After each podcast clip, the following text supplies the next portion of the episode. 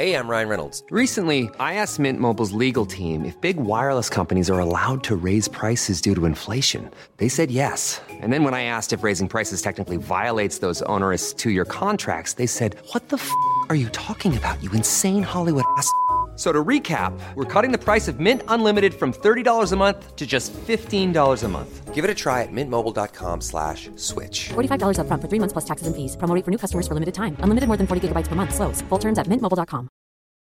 Join us today during the Jeep Celebration event. Right now, get 20% below MSRP for an average of 15178 under MSRP on the purchase of a 2023 Jeep Grand Cherokee Overland 4xE or Summit 4xE. Not compatible with lease offers or with any other consumer incentive offers. 15,178 average based on 20% below average MSRP from all 2023 Grand Cherokee Overland 4xE and Summit 4xE models in dealer stock. Residency restrictions apply. Take retail delivery from dealer stock by 4 1. Jeep is a registered trademark. Du vet, jag frågade min kompis igår så här, kan du något om andra världskriget? Och han bara, ja absolut. Ja men då testar jag dig lite då, eftersom jag är intresserad. Så sa jag, okej, mm, nämn en japansk stad som de droppar, som amerikanerna droppade en atombomb på. Det var fråga ett. Fråga två, vad hette Hitlers älskarinna? Och fråga tre, vad hette den norrmannen som förrådde eh, landet? Och på fråga ett då, vilket japanskt land svarade han sushi. På fråga två, vilken var Hitlers älskarinna? Svarade han eh, Ingrid Bergman. Och eh, på fråga tre då, vad hette norrmannen? Så var det Northug. Vad är det egentligen? Hiroshima, Eva Braun, Quisling. Här har vi det. Välkomna till Lasse och Olofs podcast. Vilken tur jag hade.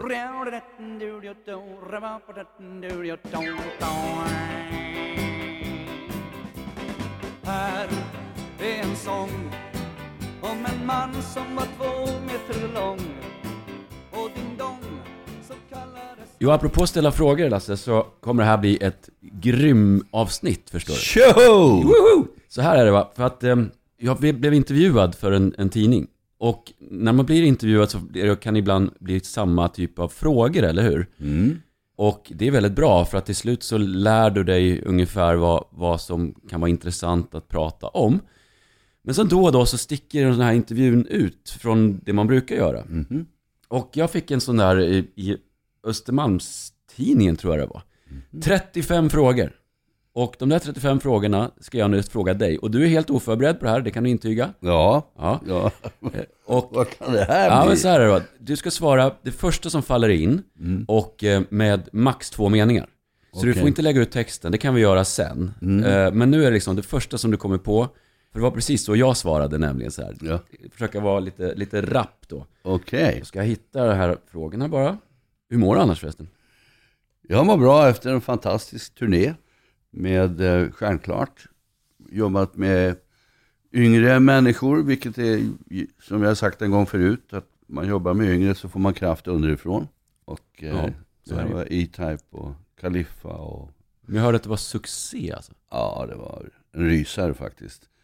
Jag kunde ju, för det första kunde jag vara farfar till hela gänget. Men de bar mig, så att jag sjöng duett med Kaliffa och, och, och Hoffmeister Jensan. Och med Victoria och med E-Type. Det trodde jag väl aldrig skulle hända heller. Nej. Så det var jättekul. Jättekul. Underbart.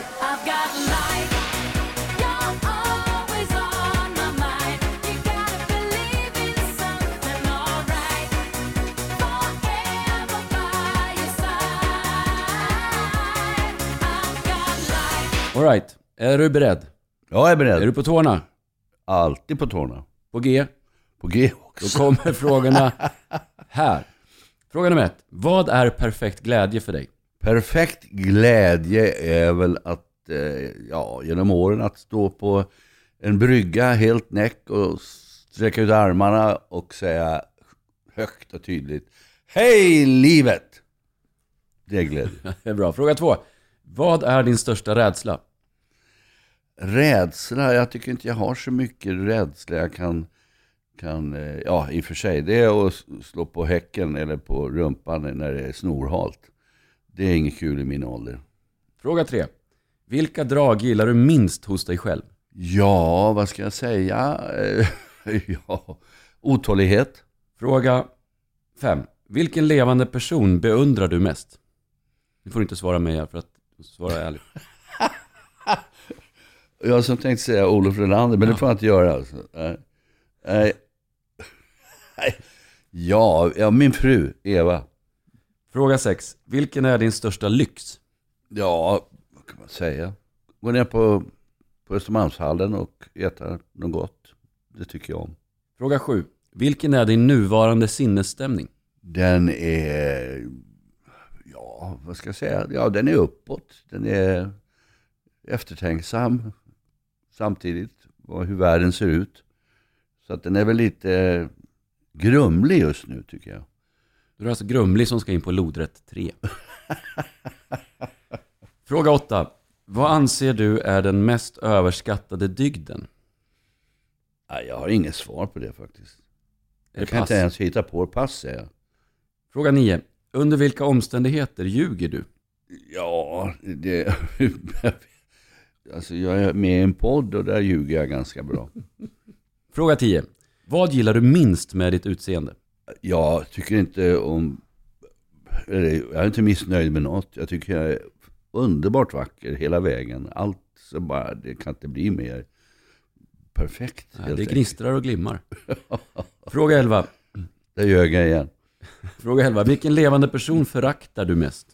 Ja, det, jag har inte tid med att förakta någon. Så jag har faktiskt inte något namn jag kan nämna. Fråga 12. Vilka kvaliteter uppskattar du mest hos en man? Rakryggad, ärlighet. Fråga 13. Vilka kvaliteter uppskattar du mest hos en kvinna? Ja, alltså kvinnan har ju så många kvaliteter så att jag, jag, vi skulle inte ha tid Ja, att nämna du- alla. svara nu istället. Ja, lite mjukare i, i formerna vi män. Mindre skägg, Ja. de flesta i alla fall. Fråga 14. Vilka ord eller fraser överanvänder du mest? Åh, det är ett ord som jag suveränt använder jag ganska Ja, ofta. Ja. Fråga 15. Eh, vad eller vem är din största kärlek i livet? ja, det är återigen Eva. Fråga 16. När och var var du som mest lycklig? Ja, räkna de lyckliga stunderna blott. Alltså jag har varit så lycklig här i livet så att jag... Nej, jag är nu-människa. Jag är lycklig nu. Fråga 17. Vilken talang skulle du helst vilja ha? Jag skulle vilja vara en suverän pianist. Lysande. Vi pausar där. Nu har vi gjort halva frågetestet. Ja. Då kommer andra delen på frågeställningarna då. ja, jag är med du. Du är fortfarande med? Ja.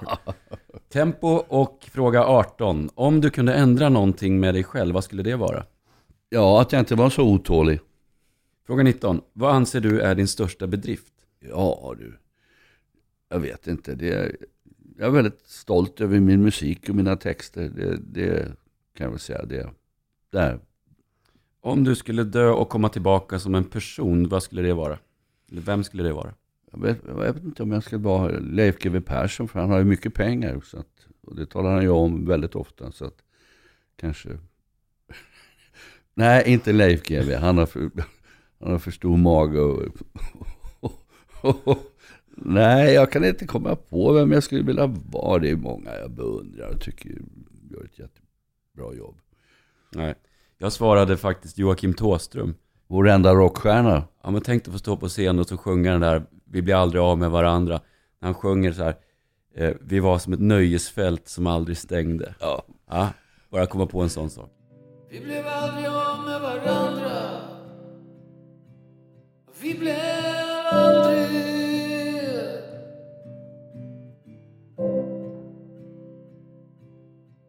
Vi blev ett nöjesfält som aldrig stängde Vi blev råndränkta nätter Ingenting att skriva hem om Jag tycker ju faktiskt att Thåström är vår enda rock, riktiga rockstjärna. Alltså.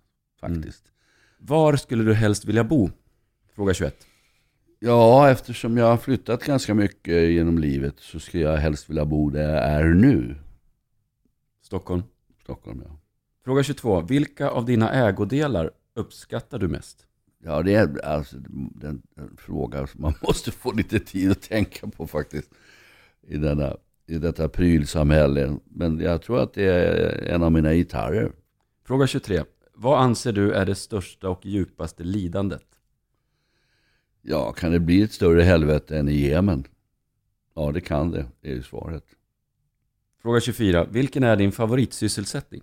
Favoritsysselsättning? Ja, det är väl att, att det är lugn och ro och att jag kan eh, sitta vid min dator och skriva eller med gitarren och skriva någon text eller musik. Bra. Fråga 25. Vilken är din mest karaktäristiska egenskap? Ja, det tror jag är, då får jag, det är svårt att svara själv men jag är för det mesta väldigt positiv och öppen och bryr mig om människor.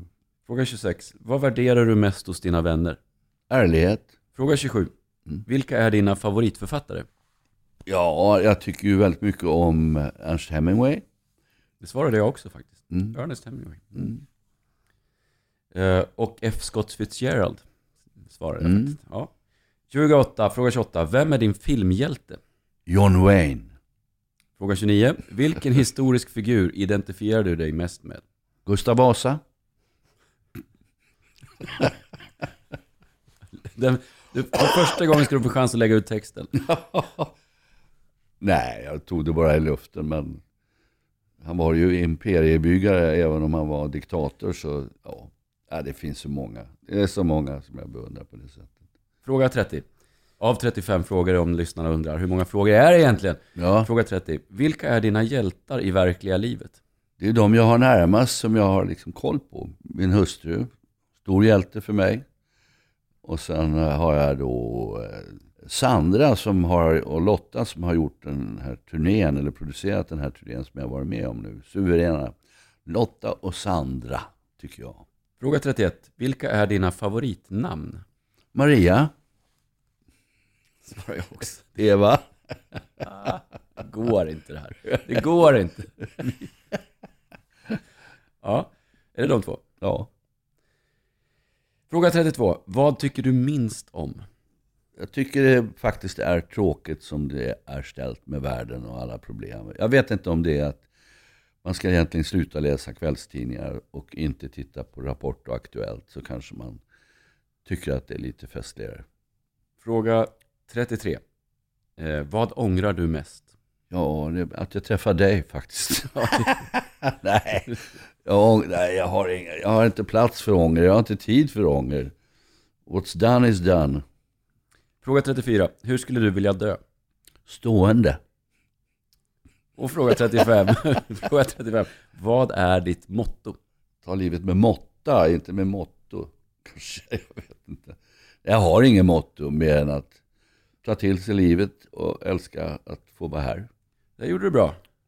Tack. 35 Det snabba med Lasse Berghagen. Det är svårt. Ja, visst. Det är verkligen. Men jag tyckte det var så roligt när jag fick den här intervjun för att frågorna sticker ut som sagt. Fråga 21 där var ju, var skulle du vilja bo? Jag skrev ju flera städer på den. Som sagt, jag fick lite mer tid på mig än vad, vad du fick. Men jag har ju bott, eh, jag växte upp i, i Matfors då, utanför Sundsvall. Så bodde jag där första 16 åren. Och sen verkar det som att människor som har flyttat runt som barn, som, in, som har blivit lite mer generellt så här rotlösa. Alltså man har inget riktigt hem. Och så kan de här människorna söka sig hem hela livet, men de känner sig aldrig hemma. Nej, Och, och så, möjligt, finns det, ja. ja. så finns det ju tvärtom då. I mitt fall så här så, jag bodde i samma hus då i, som sagt, första 16 åren. Och så flyttade jag till Falkenberg för att gå på Ingesgymnasiet. Och eh, sen flyttade jag därifrån till Molde, av alla ställen. Rosornas by. Jättefint. Mm. Så flyttade jag därifrån till, tillbaka till Falkenberg, sen till Jönköping och sen därifrån till i eh, Sundsvall igen och sen till Söderhamn och eh, sen från Söderhamn till Göteborg, så Göteborg till Stockholm. Men konstigt nog så har jag alltid känt mig hemma vart det än har varit. Men aldrig så hemma som i Stockholm konstigt nog. Det är något med den här stan alltså. Ja, visst är det det. är Stockholm i mitt hjärta har jag ju skrivit. Och det menar jag verkligen. Även om det är svårt att, att, att, att säga exakt vad det är som gör att det är så bedövande fint här. Men det är ju faktiskt så att Stockholms skärgård börjar ju vid Gamla stan. Jag tror att det är det, det har närheten till havet, vattnet och eh, att man har sparat så mycket som Djurgården till exempel. Går du ut på Djurgården så kan man ju bara vänta på att eh, Bellman ska komma med en luta där. Det är ju fortfarande så bedövande vackert ut med Djurgårdskanalen. Ack längtans värde och bortskymda skjul under de susande grenar där tid och döden en skönhet och ful till ett stoft förenar Vissa som, av mina vänner ibland när de kommer till Stockholm säger, ah, men gud det är så stressigt. Eh, och det tror jag är för att man kommer kanske till centralen det första man gör. Va? Och där är det ju mycket folk och så vidare. Och att folk säger, jag blir så stressad. Jag blir inte alls stressad i Stockholm. Alltså. Jag upplever inte riktigt den, den känslan. Följ mig Låt oss gå från Rosendal ut med Djurgårdens kanal. Där pilar doppar sina gröna blad. När dagen bleknar och blir sval. Det är Stockholm mina drömmars stad som har ett beställningsverk från Stockholms stad och SVT. Och då tog jag eh, Per-Anders Fogelströms titel på den här romansviten Stockholm mina drömmars stad. Och det är, det, det är väl att det, det finns kvar det gamla uppe på Söders höjder och som växer stan på sidorna och ut. Men kärnan som är fortfarande så fin, den får mig att må bra. Sen att det är ett högt tempo, det, det kan jag väl hålla med om. Och det blir ju bara högre och högre, det går ju väldigt fort.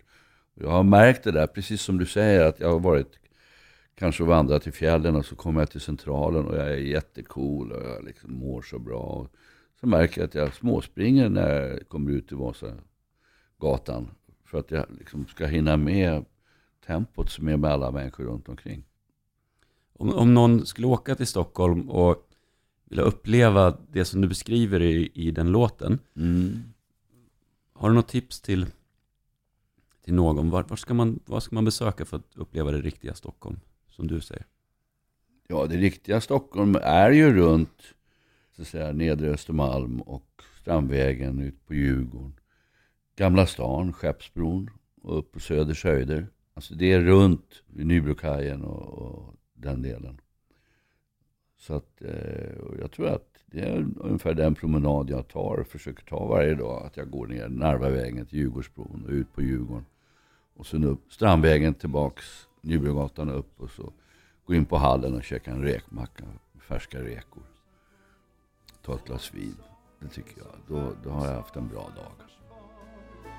Stockholm Du lockar fram den poesi som skrivs för minnenas estrad Hey, I'm Ryan Reynolds. At Mint Mobile, we like to do the opposite of what Big Wireless does. They charge you a lot, we charge you a little. So naturally, when they announced they'd be raising their prices due to inflation, we decided to deflate our prices due to not hating you. That's right. We're cutting the price of Mint Unlimited from $30 a month to just $15 a month. Give it a try at mintmobile.com slash switch. $45 upfront for three months plus taxes and fees. Promo for new customers for limited time. Unlimited more than 40 gigabytes per month. Slows. Full terms at mintmobile.com. Join us today during the Jeep Celebration event. Right now, get 20% below MSRP for an average of 15178 under MSRP on the purchase of a 2023 Jeep Grand Cherokee Overland 4xE or Summit 4xE. Not compatible with lease offers or with any other consumer incentive offers. 15,178 average based on 20% below average MSRP from all 2023 Grand Cherokee Overland 4xE and Summit 4xE models in dealer stock. Residency restrictions apply. Take retail delivery from dealer stock by 4 1. Jeep is a registered trademark.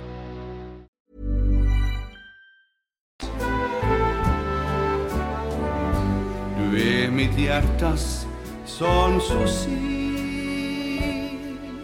Stockholm, mina drömmars stad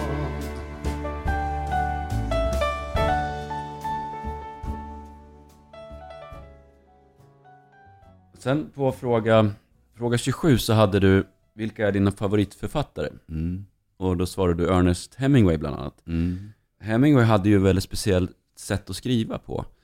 Och eftersom både du och jag skriver så fascineras jag av, av, av honom för att han hade ju en stil som kallades för isbergstekniken. Mhm. Och vad betyder då det? Ja, det vill säga att han försökte ha så få adjektiv som möjligt. Alltså beskrivande ord. Mm. Utan han jobbade mycket med att man skulle själv få fylla i. Det vill säga att han, han beskrev toppen på isberget Mm. och sen fanns resten mellan raderna. Ja.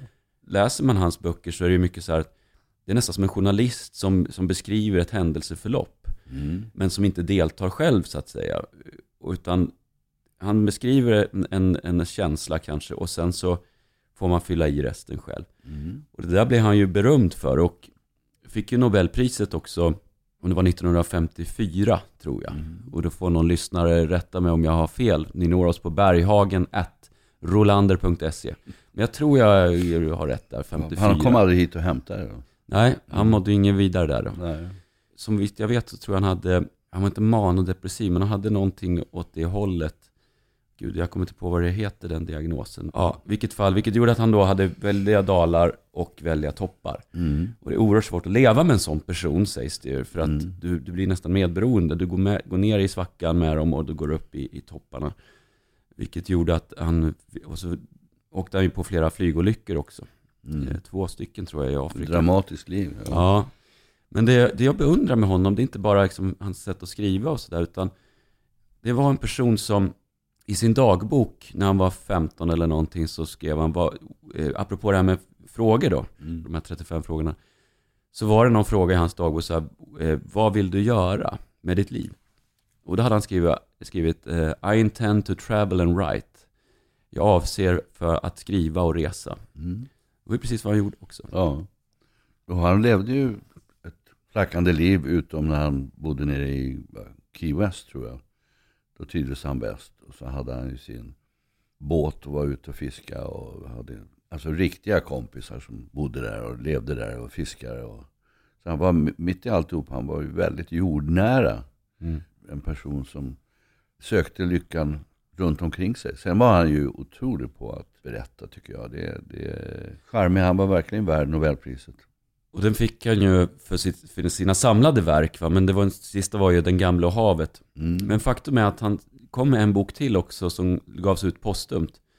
Och den hette ju En fest för livet, Ja. eller A Movable Feast på, på engelska. Och den är faktiskt min favoritbok. Ja. Den kan jag tipsa lyssnarna om, En fest för livet. I första kapitlet där, då beskriver han sina åtta år i Paris Mm. på 20-talet. Mm. Eh, fina år då, fattigt men, men roligt. Mm. Och eh, då var han ihop med sin första fru då, Hadley. Och de hade fått sitt första barn och eh, han beskriver när han sitter på olika kaféer och, och skriver och vilka han träffar, vart han sitter, vad han äter, vad han dricker och sådär. Mm. Och eh, jag har gjort flera sådana resor till Paris bara för att söka upp de här ställena. Mhm. Eh, Ja. Hans, hans första lägenhet till exempel har stått utanför. Jag har bott på samma rum som han har gjort på hotell och, och eh, besökt de här kaféerna och restaurangerna. För många av dem finns ju kvar. Mm. Bland annat Brasserie Lipp. Mm. Den ligger ju i Boulevard Saint-Germain. I det som då var nya delen av Paris, men som idag tillhör kanske lite en bohemdistrikten. Ja, det var det kanske då också. Men i alla Mm. fall. Jag, eh, går ni till Brasserie Lipp någon gång i Paris så kan jag rekommendera att eh, jag kan rekommendera ett besök där. Det är ju inte så att det, att det är liksom världs, världens bästa mat, men det är någonting med det stället. Har du varit där? Nej. Nej.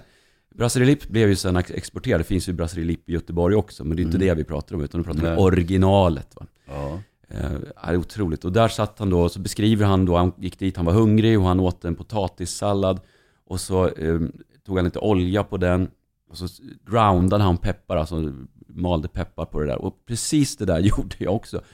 Eh, och, och försökte återuppleva den där stunden. Alltså. Och det gick ju inget bra va, för att det var ju så mycket turister. Ja, men jag, blev, jag blev störd. Jag ville, ville ha en så här gyllene ögonblick och försöka stanna tiden och återupptäcka liksom, den känslan. Och det går ibland, men, men ibland så blir det, blir det bara pannkaka. Har du varit i Key West? Nej, det har jag inte. Alltså bara resan från Miami ut till Key West är bedövande vacker. Och sen eh, finns hans hem kvar som museum. Och kattorna, han hade katter som hade fem tår. Eller om det var tvärtom. Fyra kanske, jag kommer inte ihåg exakt. Men lite unika. De, de finns liksom kvar och ynglar av sig och det lever vidare. Och det är lite mäktigt att besöka hans hus i Key West.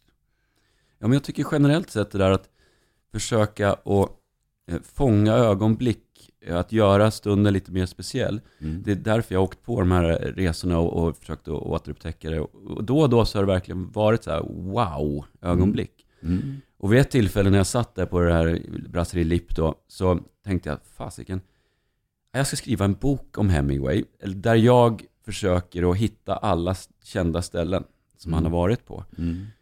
Eh, och så gör jag en reseberättelse av det här. Eh, en människa sökande efter någonting. Ja, Eh, jag hade ganska långtgående planer på det. Och bland annat då att åka till Key West och där jag inte hade varit. Men det finns ju en mängd ställen, både i Afrika och Italien, Frankrike, Spanien var han ju mycket i också. Mm. Ronda bland annat, där har jag varit. Men sen insåg jag då att det fanns en annan person, en finne också, som hade skrivit precis en sån bok. ja, Han hade återupptäckt allting. ja. Och det bara liksom dog hela min idé på något vis. ja. Men det, kan ju, det är ju inte för sent än. Hemingway, my way. Ska jag skriva en sån? Ja, skriv den. Jag köper ett ex. En såld. Nej men det, det, det tror jag att det, det finns inte guideböcker så det räcker. Utan det, man, olika författare skriver på sitt sätt och, och upplevelser och känslor de har. Och är man då naturligtvis, som du då, väldigt förtjust i Hemingway också. Så har man någon förväntan då, som du säger på Brasserie Lipp, att det kanske inte blir exakt riktigt som man har tänkt sig för att det, ja, det finns störande element. Eller att man, och, eh, men jag tycker att man kan faktiskt läsa en bok och sluta ögonen och drömma sig bort till de här platserna. Sen kan man ju laga den check som Hemingway åt hemma. Mm. Och eh, försöka liksom skapa den atmosfären och den stämningen som han upplevde där. Jag, jag tror, när jag funderat mer på det så har jag tänkt, vad, vad är det med Hemingway egentligen? För det här är ju ingen, det här är ingen alltigenom fin människa, ska ju alla veta då. Det här är ju en person, han, han spottar ju sin fru i ansiktet, alltså det, det, det är dokumenterat. Han betedde sig rätt illa, liksom av och till, och gjorde fiender lite varstans. Men varför dras man då till den här personen? Jo, i mitt fall så är det någonting existentiellt alltså. Det här är en person som bestämde vad han skulle göra, gjorde det och någonstans kramade musten ur livet. Och jag tror det är det Det var därför han någonstans. sköt sig, att han Ja. hade kramat klart då. Ja, men han ville till och med bestämma när han skulle dö. Alltså. Mm.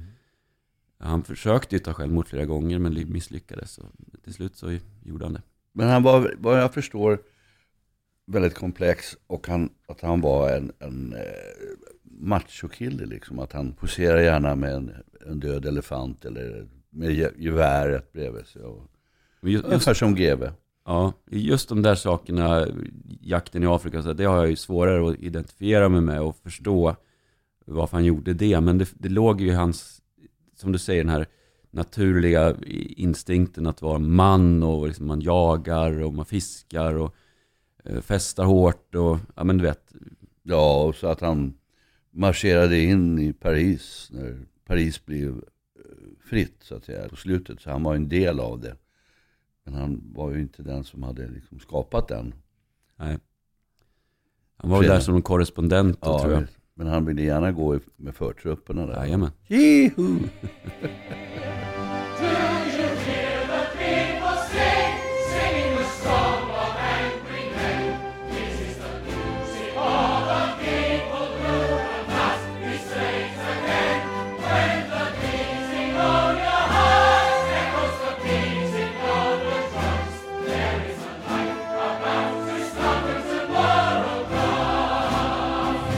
vet inte om Hemingway var i Stockholm. Han hämtade inte Nobelpriset som sagt. Men varför har du aldrig flyttat ifrån Stockholm? Ja du, det, det... Jag har inte haft någon längtan till någon annan plats. Tycker mycket om Göteborg. Men Stockholm är, det är min stad. Alltså, jag har bott här sedan jag var grabb och, och eh, hittar bra. Alltså, jag tror att jag, jag känner mig hemma för att jag känner mig trygg. Att jag vet var jag är. Och jag är nog inte sådär väldigt äventyrslusten, eller lysten som Hemingway. Utan jag har nog ett sökande efter en trygghet rakt genom livet. Jag ska känna mig hemma. Och, och, och det har jag känt i Stockholm alltid. Men Du har ju bott på flera olika ställen i Stockholm. Vart har du känt dig mest trygg då?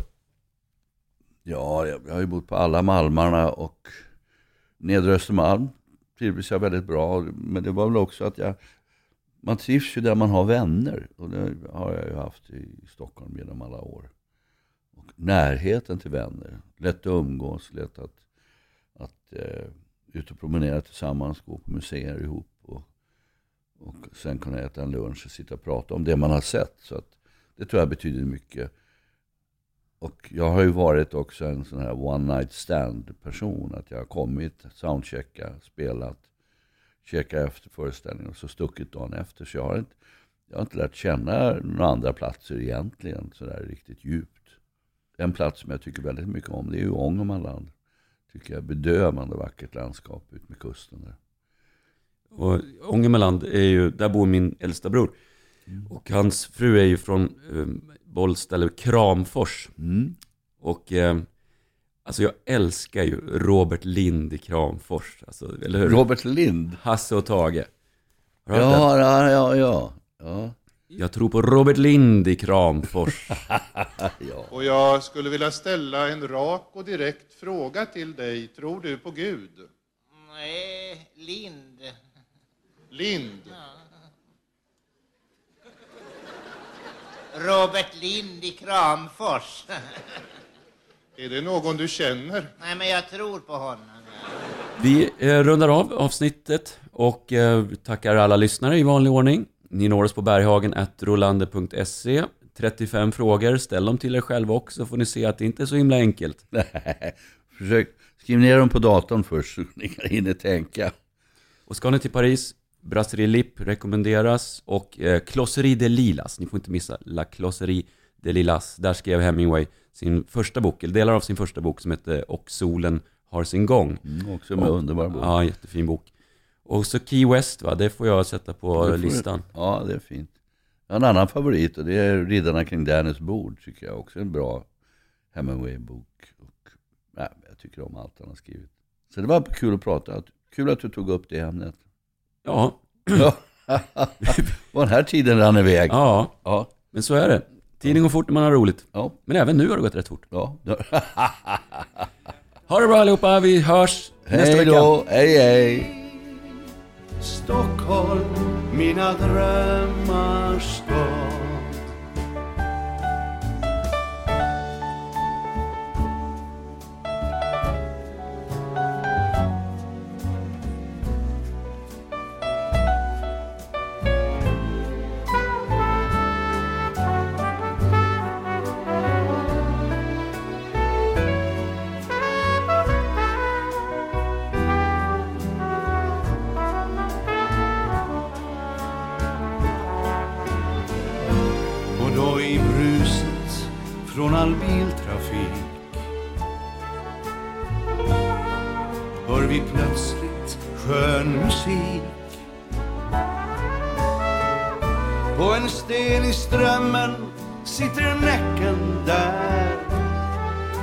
Hans vilda spel är en del av det som var och är. Stockholm och mitt i denna symfoni av liv. En kärleksfull ballad från mig till dig. Du är mitt hjärtas San Stockholm, mina drömmars stad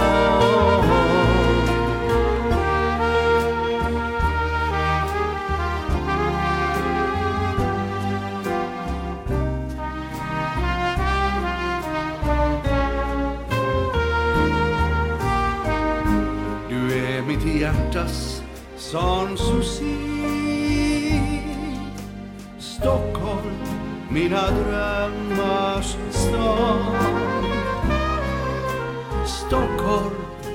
stad